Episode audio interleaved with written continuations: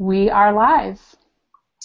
Welcome, everyone. My name is Leah Clapman. I am Managing Editor for Education at the PBS NewsHour, and you are here with Connected Learning Television TV. This is the third webinar of an April series entitled Journalism Today News, Literacy, and Learning in the Digital Age, which was organized by the National Writing Project. Thank you. Fusion, Youth Radio, the Pulitzer Center on Crisis Reporting, and us, the PBS NewsHour Student Reporting Labs. Um, if you're watching this, please take a moment to share it with social networks. Um, my tw- my hashtag, my uh, Twitter handle is um, at lclap, and um, I'm your host today. So we'll be talking with Lynn Bader, Joel Malley, Chris Sloan, and some of their amazing students um, that they work with with the Student Reporting Labs program. And um, before we dive into that conversation, it's going to be really interactive. We really suggest we want to hear your questions um, and get to issues that you're thinking about. Um, but a couple of quick details. For those watching live, we welcome um, you to either use the hashtag ToNextPres or Connected Learning, um, or you can also use the Q&A feature that you'll see that you see in the video player, and we will do our best to address all of the questions that come up. Um, the webinar is also being co-streamed at the National Writing Project's educatorinnovator.org website. Um, and it's part of a series related to Letters to the Next Pres, President 2.0, um, which I'm just reading here from uh, the description, which engages and connects young people ages 13 to 18 as they research, write, and make media to voice their opinions on issues that matter to them. So again, that's the hashtag to Next Pres.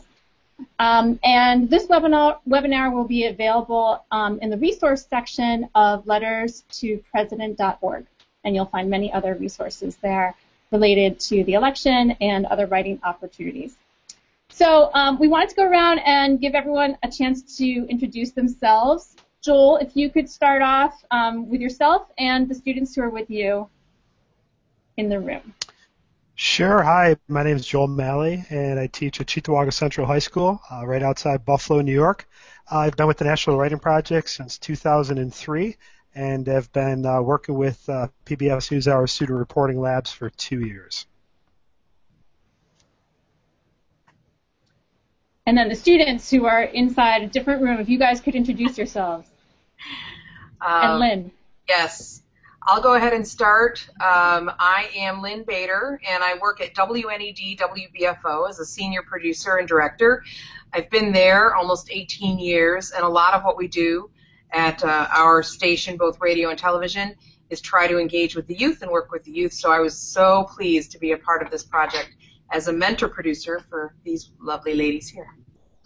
And I'll let them take it over.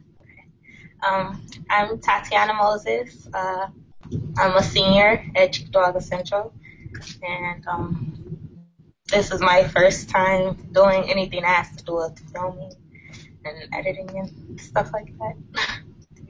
Thanks, Tatiana.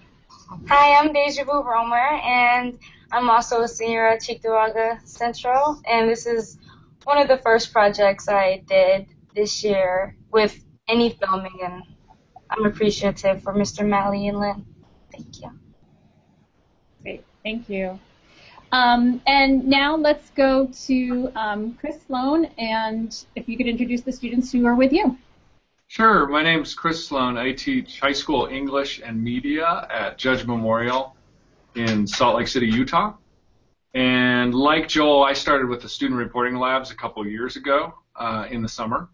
And um, I've been with the National Writing Project for a while. Uh, 1993 was my first connection with them. And I have the privilege of teaching students like the ones who are about to introduce themselves right now. Um, I'm Mary Oliver, and I'm a junior at Judge. Um, this is my first year in Mr. Sloan's class, and I'm looking forward to doing an internship uh, with PBS NewsHour this summer. Yes, we're looking forward to that, Mary. I'm Katie Scott. I'm also a junior at Judge Memorial, and this is my first year in new media and working with PBS, and I look forward to taking the class next year and you know having another year working with PBS and creating stories. awesome. Thanks, guys. So um, just to give people a little bit of a background about the Student Reporting Labs program, um, it started uh, in 2009 with six pilot sites. The idea was really we had always kind of worked with teachers who were using current events in their classroom um, and the news hour, and I would talk to students and teachers and say, you know, let's watch this video together. What do you think? Are you interested in this topic? What do you think about the tone of voice of the person who's presenting? What do you think of, you know, the way it's edited? Um, and constantly I heard that news for adults you know, it could be used in a classroom. They could play a video about the election or about what's happening in Afghanistan, and that could be connected to what they're learning. But over and over again, the student said, you know, I don't see anyone who looks like me. I don't hear people who sound like me, and it definitely doesn't feel like it's produced by someone who's like me. Um, and so we really sought to, to fix that problem. That was the challenge. And um, so we started in 2009 with those six sites and we just, you know, kind of said like, let's try to produce current events about big issues, important issues, but that are happening here in our community and that, that are happening to young people. Um, so out of that experience, we um, produced a curriculum, kind of working with the students and saying like, what do you need to learn to be able to produce these kinds of video packages or to tell these stories, um, and with the teachers. And so we created a curriculum out of that, and we um, have kept going. We now bring uh, teachers to Washington, D.C. to have a boot camp where they go through the same experience that their students are going through um, and really learn how to, you know, work in teams and use the equipment and go out there and produce stories. Um, and then we bring all stars. So we bring, um, actually, they're now called fellows, and so we bring some of our star students to Washington, D.C. too, to kind of be leaders in the um, in the program. And instead of, you know, kind of explaining more about it, I feel like I should show you. So um, if we could play the kind of tape that shows the, um, the student reporting labs in, in action.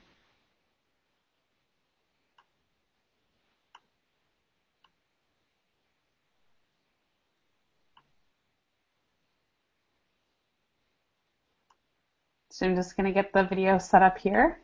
Oh, sure. Okay. and It'll start playing momentarily. My school started with the PBS SRO program this year, and I think that it was an amazing experience, and it made me look at news in a new way. It made me appreciate all the news packages and all of the anchors that I saw. But The student reporting labs have been exceptional because of the involvement with both WHRO locally and PBS nationally and they learn that the process is involving students with professional mentors. Uh, they just see it as a win-win. Being a mentor for the PBS NewsHour Student Reporting Lab has been such a rewarding experience. I love being able to pour into them the things that I've learned over the years as a journalist. Sometimes we sit down and go over the scripts and I'll ask them, so what's missing? Sometimes they can tell me right away. Other times they'll say, Miss Lisa, we don't know what is missing. So I'll go over that with them. The Common Core is all about emphasizing informational and nonfiction writing, and that can sometimes sound boring to students. And what's so wonderful about this program is that students are picking stories that they feel personally passionate about. They're then delving into them, they're researching them, they're reporting it out, and then they're taking all that knowledge and integrating it back into a final news package that they've put together themselves. And that's very empowering for them. They're owning the news, and it's really what real world editing and reading and writing is all about. Over the course of the school year, the students not only grew in their video editing and reporting and production abilities, but they also grew in their confidence um, in themselves. PBS has helped me become a very eloquent speaker and writer, and it's helped me become more noticed in class too. Whenever there's a subject to talk about, I'm always the first one to raise my hand and give my input. And being a student in a urban community, it's very hard to find a chance like this. So I think I could never pass it up. I've learned how to edit on a computer. I've learned how to write, expanded my vocabulary. I know how to work a camera now. Um, it's just I've learned a lot. It's just a great experience. I mean, it's living out the PBS mission. You know, we're about storytelling, we're about helping others, and we're about getting into the community. And what better way to do that than to go into your local school and help the kids get a hands-on learning experience? It offers a light bulb moment to students. I always have a minimum of one to two, three, four students who suddenly say, this is what I want to do for the rest of my life. And they wouldn't have the opportunity to say that if they didn't have the student reporting labs. It's going to make a difference in public media in the future. It's changed my mind on where I want to go. Now I think I want to go more towards the public media aspect of it just because I'm going to be able to give back to whoever gave to me.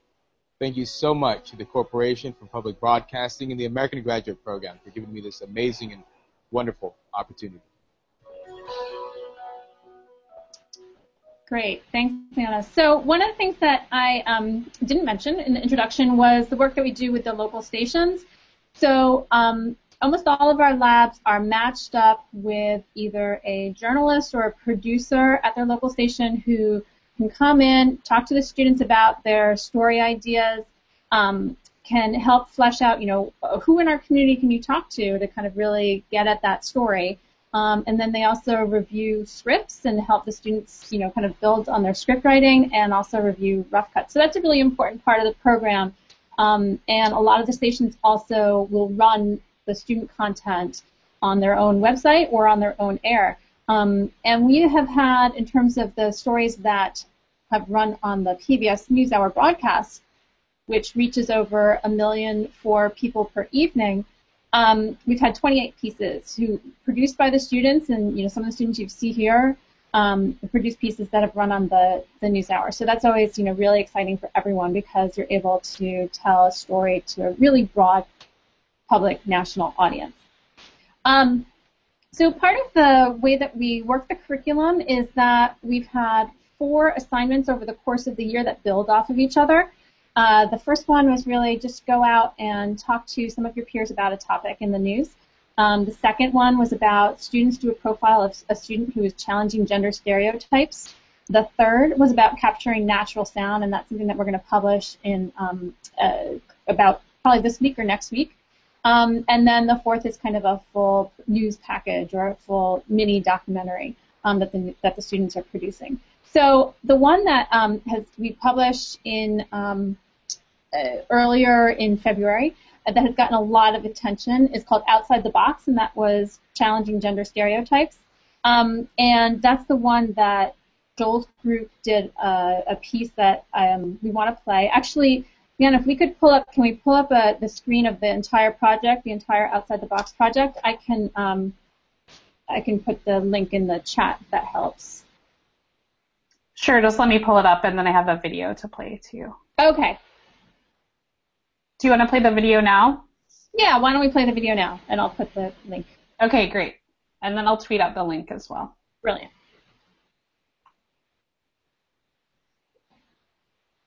You guys ready? It's your work. okay. All right, here we go. I realized I was transgender when I was younger, around the age of like five, but I never really knew what it was called. You know that you're like, okay, I want to be a female, but at the time I didn't know like that was called trans. I had a doctor, Dr. Mazer, who basically sat me down and I didn't know what trans was at the time. I didn't know the meaning of it or trans was a thing. So when we talked about it and we discussed, you know, my feelings and how I thought and the way I saw the world and how I saw myself when I was older, he basically looked at me and said, you know, you're transgender, this is like your title. My childhood was um, normal. I would hang out with, with my cousins and we would, you know, play games and stuff. I would ask them to call me she instead of he, and I played the character of Crystal. I was always known as Crystal playing childhood games. So when you know when I played the games, it was nice to hear you know she and her and everything. But the minute the game ended, I felt as though I was like playing another game in real life. When DJ came out and said that she was transgender. Obviously, we asked her, Are you sure, or is this something that you're thinking about? Mm-hmm. Um, are you sure this is something that you want? On the way to school, because my mom drives me to school, I was perfectly comfortable. I was happy. I'm like, you know, I'm going to go in full swing, and, you know, I was going to accept it and I was going to love it.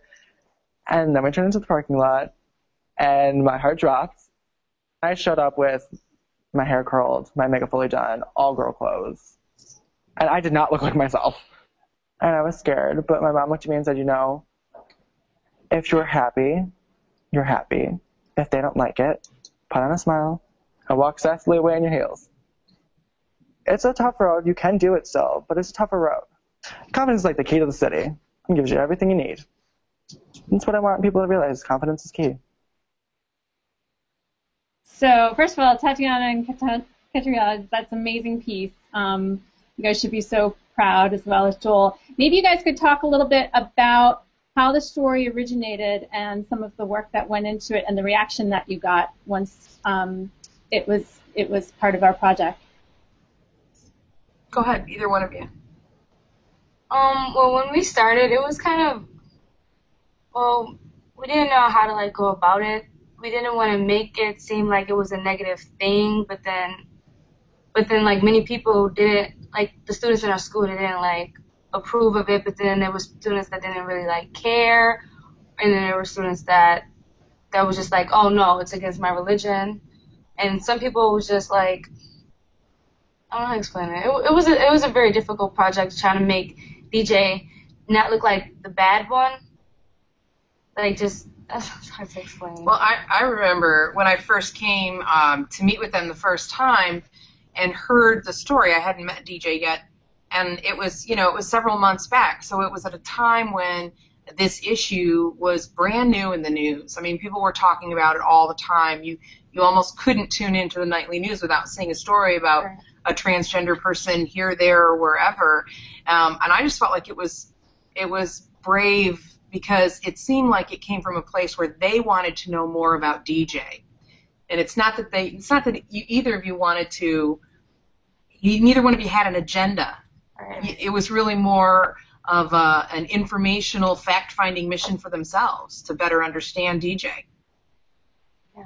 and it was actually fun learning more about DJ. Cause I actually have class, I have some classes with DJ, and I actually got to know her, and like she's one of my good friends now. Like, like we talk all the time. She talks to me about like her process and how like how it's going at home and how like the support she has and people that don't support it, and like she and often she comes up to me my like everybody, me, Kenitra, Tati, and Lydia, we all did the project she comes up to us and like give us compliments and say thank you for doing this, helping others understand where I'm coming from. And talk a little bit. So um, there was a story that was done about you guys and um, the I, you know the idea that this is the story that you chose to do and the reaction. Can you guys talk a little bit about that? Oh, when Eileen came and visited with you guys. I wasn't here for that, so you tell them about that. Oh, yeah, yeah. Um, um, well, in in the ri- in like originally in the video we wanted to get a positive view and a negative view, and we asked DJ of course, but when we was trying to actually get some like negative views, I want to say a lot of people were against it because they didn't want to look like the bad person in the future, like because you know whatever goes on the internet stays on the internet, and they didn't want to look like a negative person. But there's some kids in the school that they say things, but I'm not sure if they say things to her like face to face, but they do say some negative things and some some positive things. Um, she just get through it though. She she do give us examples and stuff, but she gets through the day. Well, and I think um, Eileen Buckley is the reporter from WBFO who knew that I was working with these girls ab- about this story, and I think really wanted to get a sense of what they learned from the process. And it was one of those things where this issue does have two sides. Um, but you guys did find a lot of difficulty having people voice a negative opinion on a transgender youth on camera in front of someone else. And to me, that speaks to, you know, that's a testament to um, sort of where we are right now. They couldn't really find a vocal person on the issue, on the other side of things. Um, Yeah, that's that's interesting. Yeah, go ahead, Tatiana.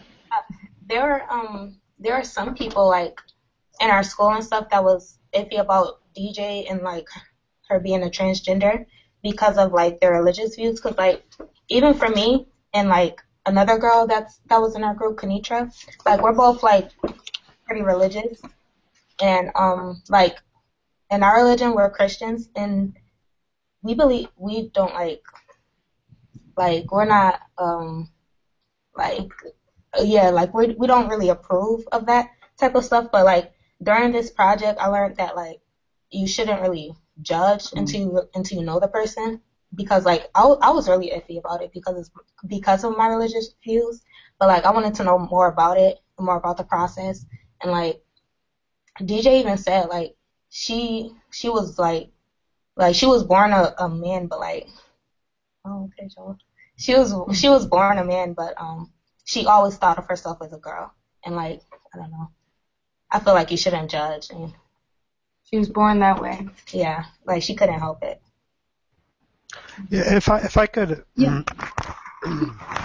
Pardon me. I'm sorry. I'm getting over a cold. If I could hop in here for a second, um, if we think about you know what journalism is, journalism is you know the finding out and the telling of a story.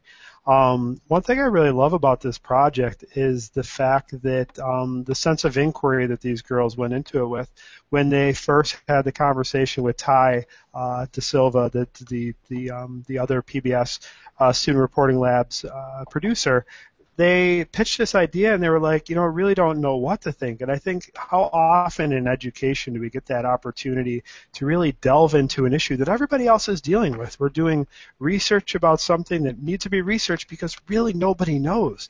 And then I think about Lynn Bader, the reporter for W uh, for WNED or WBFO, I'm sorry, um, for 88.7, and um, um, she's asking the same questions. It's that idea, that connected learning principle of having a shared purpose. So here are my students in my class trying to find out the answer within a community that is trying to find out the answer. And then at a larger scale, on the city level, we have a, a, a, another journalist also looking into this question, trying to figure out, hey, you know what's going on here and i just think that's a powerful mode of education because i mean if you look at these these two girls and, and the other two who did this story on dj i mean they were able to sit down with a person they didn't know much about about a topic they didn't know much about and interview this person for an hour and ask about process and details and parts of the story that go way beyond gut reaction and way beyond superficiality. I mean, this was questions about biology, questions about um, the emotional aspects. And then after that, they got to go to DJ's house and interview her, uh, and interview her parents, and um, gather footage of what daily life looks like. That. So to me, it's like how powerful of a view of education is that, where you get to go and capture and tell a story about something that everybody else is trying to figure out themselves. Great. And um, your fellow teacher, Chris, it would be great if you could add to that about how you guys kind of manage this as as teachers, as instructors, and kind of like um, fostering this kind of inquiry and this kind of you know growth and this kind of project. Yeah, I think um, Tatiana, right, was saying. I think um, a real core principle, like yeah, uh, inquiry drives a lot of what we do, and I think a lot of what's maybe not working in schools is not giving students the space to uh, inquire and, and spend a long time on a question. So I think you know a class like this, and I think Joel's uh, does it kind of opens up that space for students to inquire. And then I think the other big component is um, that the youth have really important things to say, and they have really valid things to say, but they often don't have channels to say it. You know, so um, I'm thinking of the um, that story that you guys did. That confidence is key, and um, you know I think like that's contributing to a conversation, but it's the youth perspective. And I think these two who are with me also are looking at a problem in our community. We we live in a in a valley in the west, and uh, in the in the wintertime the pollution is really bad. Even though like this like it's beautiful right now because a storm came in and it's like these mountains with snow on them and everything. But um, there's a serious health problem that's in the air, and um, I think our my generation we seem to not want to do anything about it. Like the the people who are elected officials in my community continually dodge any real meaningful change to that problem. So I think these two are taking on another kind of story where the youth, you know, like they have to deal with this a lot longer than I will, and and I think they have creative visions that need to be seen um, and just like that story that um, in Buffalo you all are talking about, these two I think um, you know they can speak for themselves, but I think these students and the students in Buffalo, I think there's a sense of empowerment with joining the conversation and getting the youth voice heard. Did you want to add anything to that?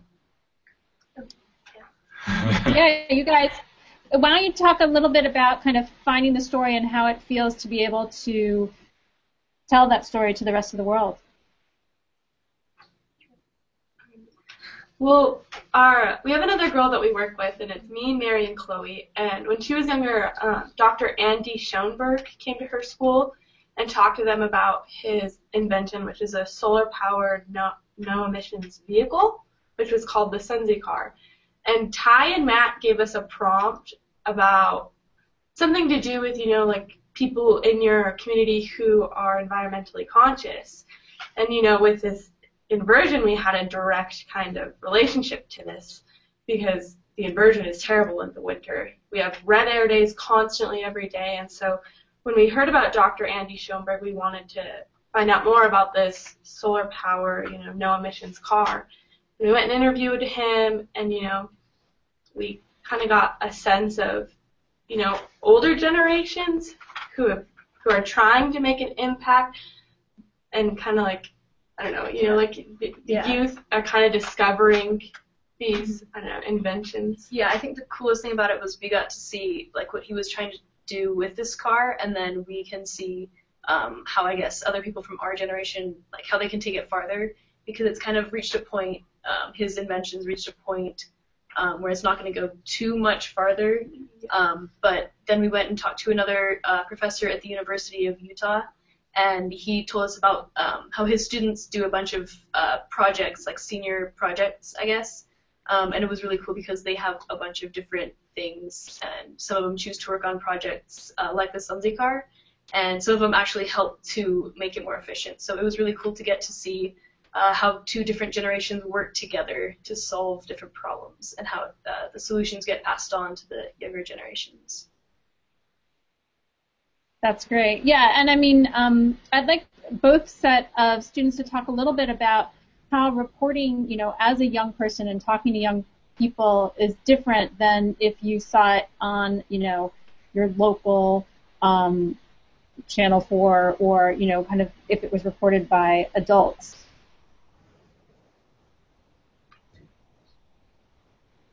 Um, I think that.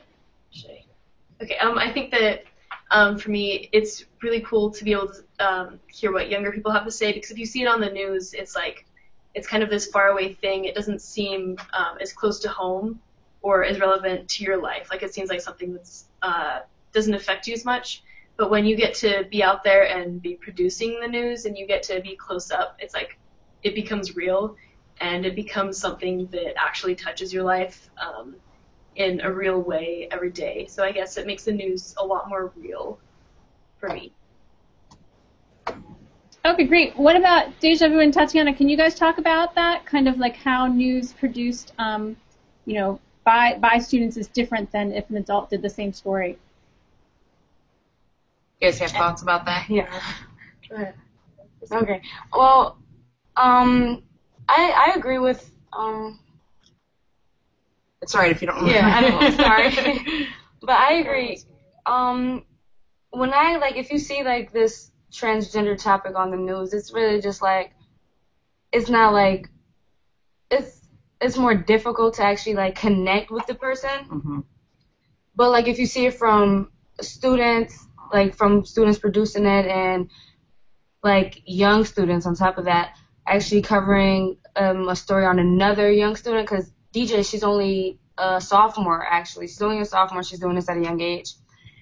Um, it's more, uh, it's more. Well, I would say I don't know how to explain I would say that they had a they already had a common ground with DJ. Yeah. You know what I mean? Like they they're all students together. They're all young people together. They're all trying to figure out these teenage years together. So they had a common ground where I think um, uh, whether it's pollution or the transgender issue, in the news, you know, you're covering it from, in some cases, a celebrity or sensational standpoint. In other cases, you're studying or, you know, you're learning about it from a legislative standpoint and how our government feels about it. And, you know, often there's that sensationalism and there isn't an opportunity to connect. And that's what these girls were able to do is meet DJ on common ground. And I think that allowed for deeper exploration and greater understanding. Um, and you know, I think that these that makes the story so unique. And already we have a teacher, an English teacher, AP literature teacher, who's incorporated outside the box and your story into her syllabus about gender.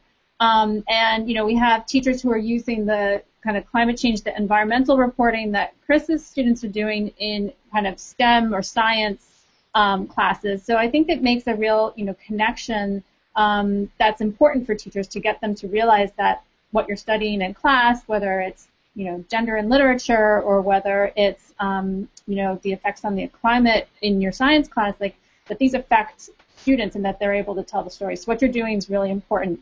We had a question on Twitter about um, the reporting and editing process. Um, do you guys want to take that um, deja vu in terms of like what you uh, you know kind of going out and shooting the story and then what decisions that you made in the editing process? Go ahead, girls.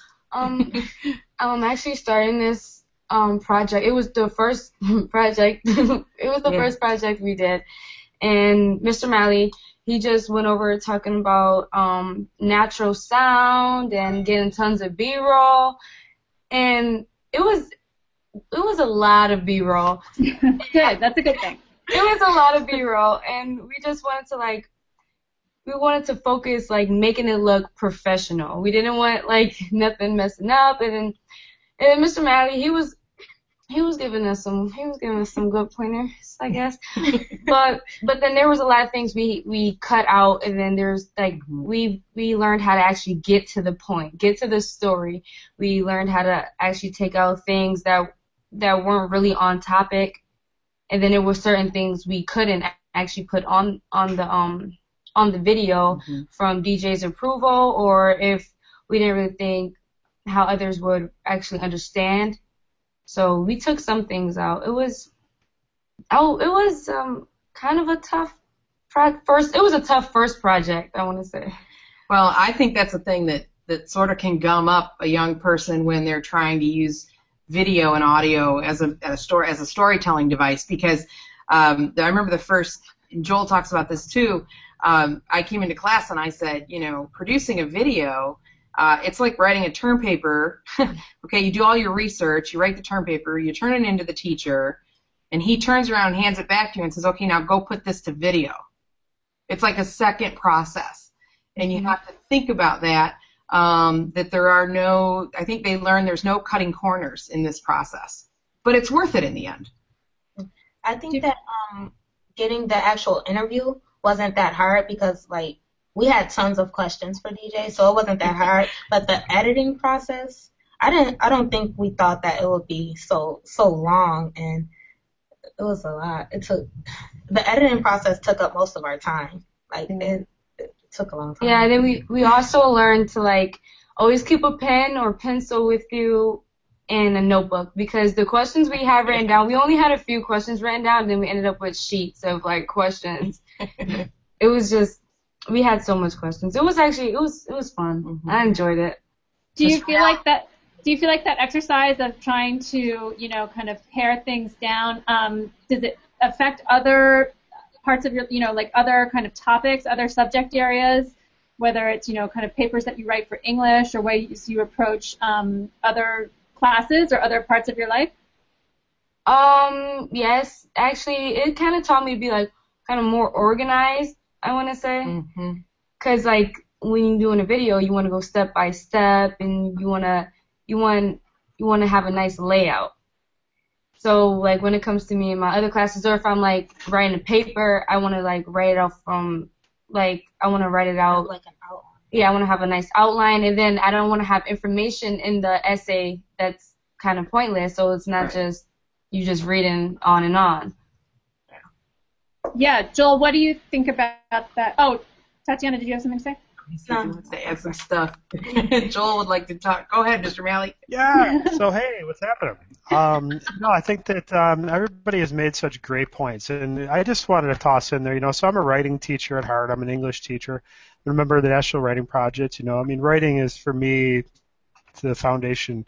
And I mean, if you think about the writing that they had to do, one of the powerful things about this story and this model, not story, but this model, um, is that they had outside input from a person that wasn't me. Um, you know, Lynn here took a look at their project in process. Uh, Ty took a look at their project in process and then gave them feedback and forced them to kind of re-examine and kind of stick with that same story and ask themselves, okay, you know, why really are we putting that there?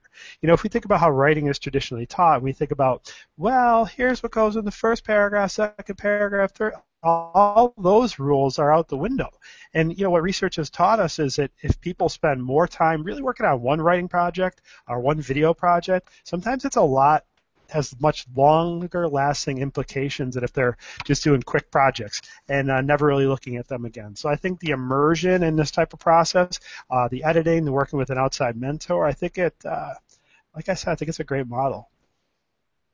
But those are some really great points. What about you, Chris? Do you guys um, and and Mary and Katie, are there thoughts that you guys have about maybe Mary and Katie? You could talk a little bit about um, the shooting process and the editing process and choices you've had to make and what you've learned from those choices. Yeah, um, I think definitely. I think we've learned a lot of different things. I think um, that ed- the, uh, learning how to edit definitely has been, uh, I think, my favorite part because um, I'd never done any real sort of video editing before this class, and then after this class, um, me and a couple other of my friends uh, basically started a TV show, like a news-based TV show about our school, and um, we've uh, just uh, been able to do that just from the things that I've learned uh, with Mr. Sloan um, in this program so far. So I think that was um, amazing to get to learn that and then be able to do something with it. Um, yeah, and I think if I could interject there, um, it's interesting because they did this uh, this show that she's talking about. They they do it all on their own. Ostensibly, I'm like an advisor because at a school you have to have somebody who's you know an adult involved. But uh, really, they just went and ran with it, and and I had very little input. Like they would ask me a couple things, but really like they were so professional and had it so together that really I think the most impressive part of it was that there really wasn't an adult. Uh, part of it. You know, like they they are fully capable of shooting, con, you know, conceiving, shooting, editing, uh, polishing compelling stories, and and they show that time and again, and they just started. So I think it's pretty amazing. Um, to ask the students, you know, how you feel this process has affected your view of the the news itself, or and, and not necessarily what's on television, but everything, like what comes through your Twitter feed or ways that, you know, students are talking to each other about what's happening in this country or in this world. And so if you could talk a little bit about um, maybe where you get your news and information and how you feel like Student Reporting Labs has affected the way you view the way that current events is, you know, disseminated or talked about. Yeah, I just want to preface that a little bit because we were talking about like where people get their news now, and um, you know some of the some people still you know they read the newspaper and watch the um, you know network television news, um, but I was struck with just the the various ways and and media that uh, it's happening. So like one student is like, well, I get my news through Snapchat. And it's yeah. that kind of you know like for me that was really surprising. I I didn't know about Snapchat stories and you know like the stuff that's going on. And so these two, I'll I'll let maybe Katie talk about it a little bit because she had some experience with. Then she's she tells stories on social media quite a bit.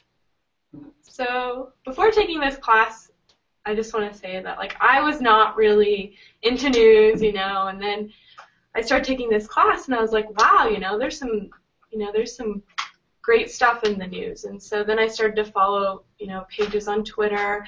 Mm-hmm. And then once Snapchat came up with that, or came out with that update, and, you know, like CNN was on there, um, I think the New York Times is on there. And so every morning I kind of got into this habit when I was eating breakfast, I'd click on it and I'd watch the news. And then I noticed that Apple then came out with this new app, and it's the news, and you can follow um, basically any any paper, any magazine. You know, I follow New York Times, Fox News, I follow, you know, Runner's World, anything.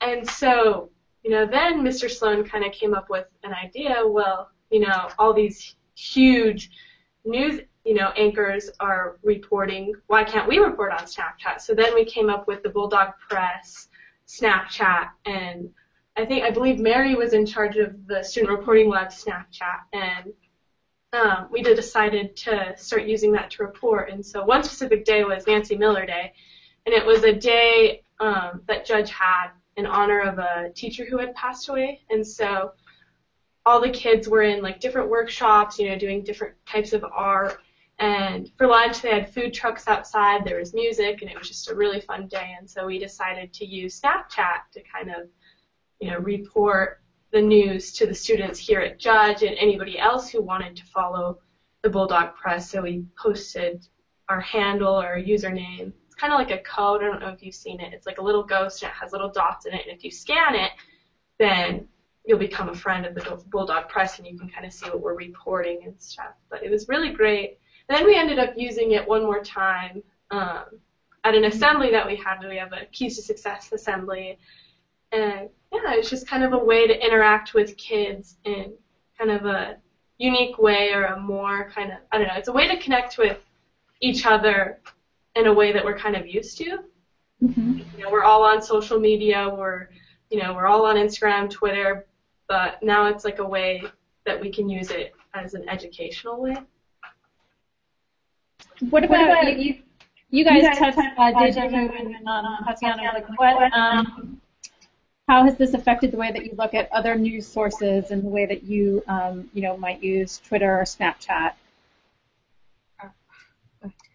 I I don't know. Like, I just I watch the news more than what I used to because mm. I used to not really be into watching the news, but now I watch it more. Um, like when I see like little, they have like little ads and stuff on Twitter with like things that's going on, like news wise, and like sometimes I I like watch those and stuff like that, and like share it on Facebook or something, like what, some little stuff like that. What about you, Deja? Mary and Kay, I just I actually just went on Snapchat and and I just um found y'all guys. We're checking you guys out already. I just added y'all. but um far as the news, um, I'm I'm not totally a big fan of the news because I don't know, like my dad. Oh, I hope he's not watching. Oh my. my like sometimes like my dad like he even says that like sometimes there's like a lot of negative things on the news more than like I mean there there is some positive things on the news but like when I usually watch news it's either like oh it's like like the mm. no, local news it's like oh somebody has been murdered or shot and like like it's like a lot of sad things. So I don't watch the news like all the time, but um sometimes I notice some good things, but I don't see like like um big stories such as like transgender or um like pollution, like a lot of like big things like that wise. I just see like crime. That's that's just from that's just my point. I, I yeah.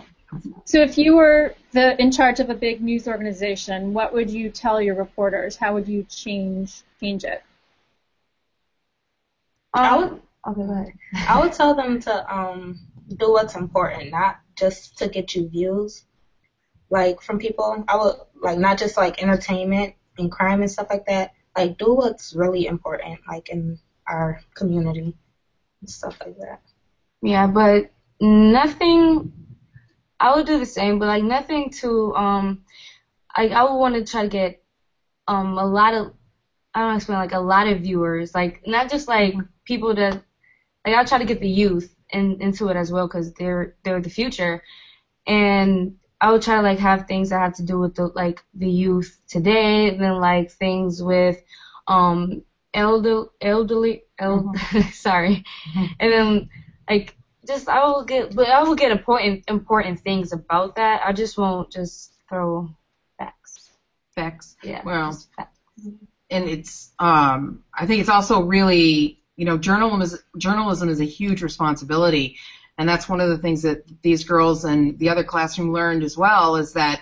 Uh, we do have a million sources for our media, and it's something in, in public television that we talk about all the time. The enormous responsibility that we have to tell a story in a way that uh, is meaningful to people and makes a difference in the world. Um, so they're they're right on track, and and they're I think the more they learn about it now, uh, the more able they will be to make wise decisions about their news gathering and news reporting in the future. Yeah, so Mary and Katie, um, over there in Utah, what do you guys want to add about that? If you were, you know, kind of in charge of um, a big news organization that, you know, millions of people watch every night, what kind of stories, what would you tell your reporters? What kind of stories would you focus on? And how would you see your mission? Um, I think I would just say to focus on things that are uh, important issues um, that affect you. Um, because like for me, doing this whole thing has just made me realize um, like how real the news is. So I'd say things that actually affect people's lives because sometimes you watch a story and it's like, oh, that's interesting, but it has nothing to do with me. And like when we did uh, the news TV show here, we had like a segment for world news and we got a lot of feedback, like a lot of negative feedback from students because they didn't think it was really relevant. And so we're trying to think of a way to like show how the world news can become relevant to you because sometimes if people think that it doesn't affect them, then they just don't really care about it when it actually does affect them a lot. So I'd say, um, I guess, link uh, everything back home um, and connect it to the people that you're broadcasting to. Um, I think is one of the most important things to get people's interest and um, explain how these things actually affect people.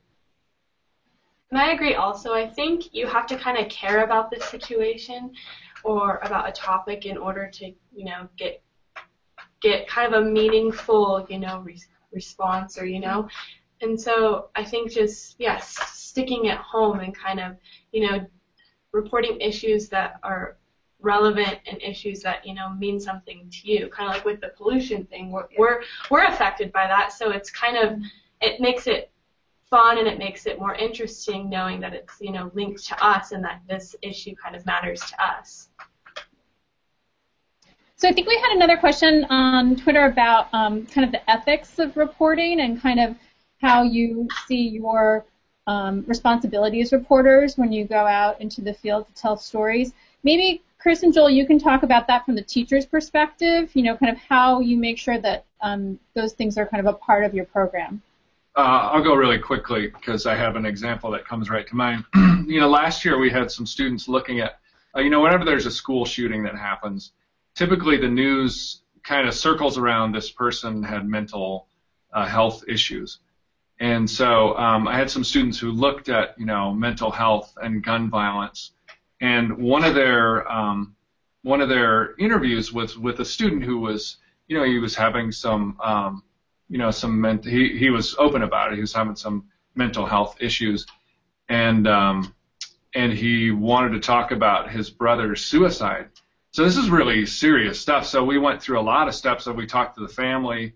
You know, is that okay? We we did pre-interviews with the student and showed him the the role and and talked about is that you know fair? Is that what you want to do? And so something that was really personal and really sensitive.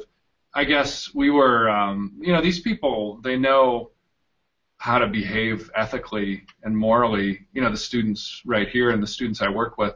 So I mean, there's there's journalism ethics, but there's just human ethics that um, I think they're they're very careful about. And again, last year those were students that led those conversations um, with the parents and with the student.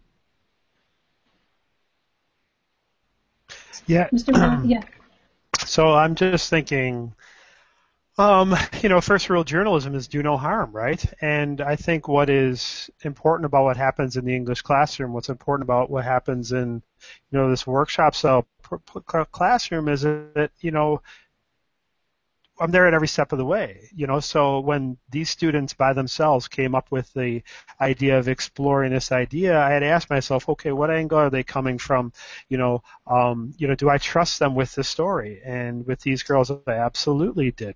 And I mean, I've known them for four years. They were in my freshman English class. I have them again, so I've, I, I know them. Then you kind of watch the process and um, you know I think that at every step of the way they kind of showed that that um, that that professionalism. But I think it's all about you know. you're there. It's not these films and these stories aren't taking place um, outside the purview of of um, you know some sort of supervision. So you got to keep an eye on things.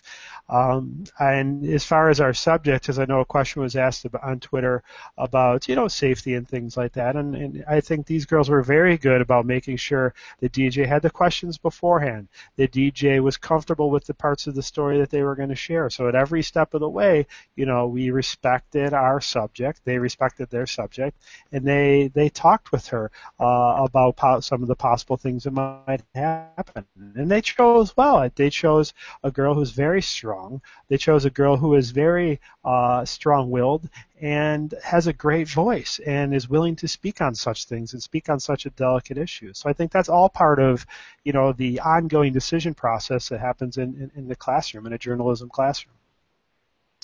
So, um, you know, here at Student Reporting Labs, we get applications. If you go to our website, um, which is posted in the preview to this um, webinar, um, you'll see that there's an application, and so you can apply. Um, but it's hard, right, Joel and Chris? I mean, it's it's a lot. It's a time commitment. This fit into your class, which is awesome, and to all your goals of you know what you're doing with the National Writing Project. What would you say to um, you know, either students who are not a part of the student reporting labs or educators who can't, you know, commit to becoming a student reporting lab, but what would you want them to take out of what you guys are doing that they could apply on kind of in, in smaller increments? Maybe we could talk with you, Joel, and, and your students, you know, what they would say to students who are not in the reporting labs, what they can kind of, you know, practice with journalism that'll help them kind of understand, you know, current events and, and be able to tell stories in whatever ways that they can. Mm-hmm. So I would just say that you know these students they've got these powerful tools in their pockets. When I started making videos with my students in 2001, we had a $500 video camera and a $1,500 computer. Now every kid has in their pocket something that is so much more powerful than those tools we had back then, and editing is so much easier than it was back then. So I would say, first of all, trust your students and help them rely on the tools that they have in their pockets. Um, the second thing that I would say is trust your students to have answers that you don't. Um, so if you do not have Final Cut Pro or you do not have iMovie in your classroom, um, they know ways to tell stories. These two ladies right in front of you, they were, um, I challenged them with a one minute video statement of them to kind of go along with their cover letter and resume project that they were doing. Um, and they came to me, they said, you know what, Malley, we've got this tool called Fliptastic. You know, we understand all the things you've taught us about journalism, and we understand what you said about um, B-roll and rule of thirds and steady camera and good lighting. Now, could we try all those lessons out with this tool and see if we could tell a, a tell a story that way. You know, there's Vine. There's all these different free tools out there. The kids are really good at or want to try because they've seen their friends trying. So I say if you trust your students in those two ways, you're going to be pretty, you know, amazed with the result. And then don't sacrifice all those things that makes your class a great place in the first time in the first place. Like, you know, you know what a good project is. You know what it takes in order to have something be meaningful in your classroom. And I think if you follow those three rules, I think uh, you're going to be pretty amazed with the results. Well, I'm going to add a fourth rule then. so I would say, uh, you know, the power of the interview. Like any class, um, there's so much uh, energy that you can bring to it if students take their phones and go interview someone who knows something about the the topic uh, that they're researching. And you know, like I don't have to have a full-blown journalism class, uh, media lab to have students, whatever they're studying, you know, go out and, and with someone's permission, interview them about the content that they're uh, doing in whatever class they're doing, and then uh, whipping that up into a quick video. Uh, it doesn't take much, like Joel said. It doesn't take much, but I would say the power of the primary source is important for education instead of always relying on secondary sources, you know, textbooks or research is great, but um, primary sources talking to experts, and I use the term experts loosely. We're surrounded by experts. What do you think, Mary and Katie? What would you add to that kind of final thoughts about, um, you know, how students who are not a part of this program can take what you guys have learned?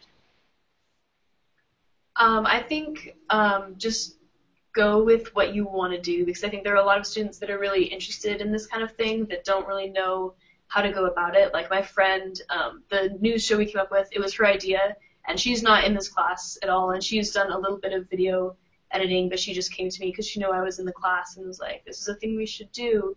And I think there are a lot of resources to students that they don't really realize. Um, and I think Katie can talk about this more than I can, but definitely social media, um, I think, is a great way to uh, for a lot of kids to tell their stories. Yeah, like Mary said, even even if you're not in this class, you can still have your voice heard. You know, now we have hashtags. You know, we have you can just put people's names in Twitter. You know, you can comment on things. You can get your voice out there.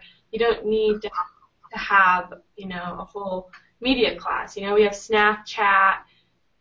You know, there's other ways to get your voice out there other than just you know the PBS reporting labs, even though that is great. yeah. Deja Vu and Tatiana, what do you guys have to add? Um, I think honestly, students should definitely take this like these classes. Um, before I took this class, I mean honestly, like I seen like some of my friends from last year taking the class, and they were just like they always walked around with the camera and they just looked cool. So you know, I want to take the class too. So this year when I was taking the class, I actually like learned a lot. Like I was holding the camera so wrong. It's not this way. It's this way. Like you're watching TV. so yeah, so Mr. Malley, like when I'm on Snapchat, he yells at me because I'm holding the camera wrong.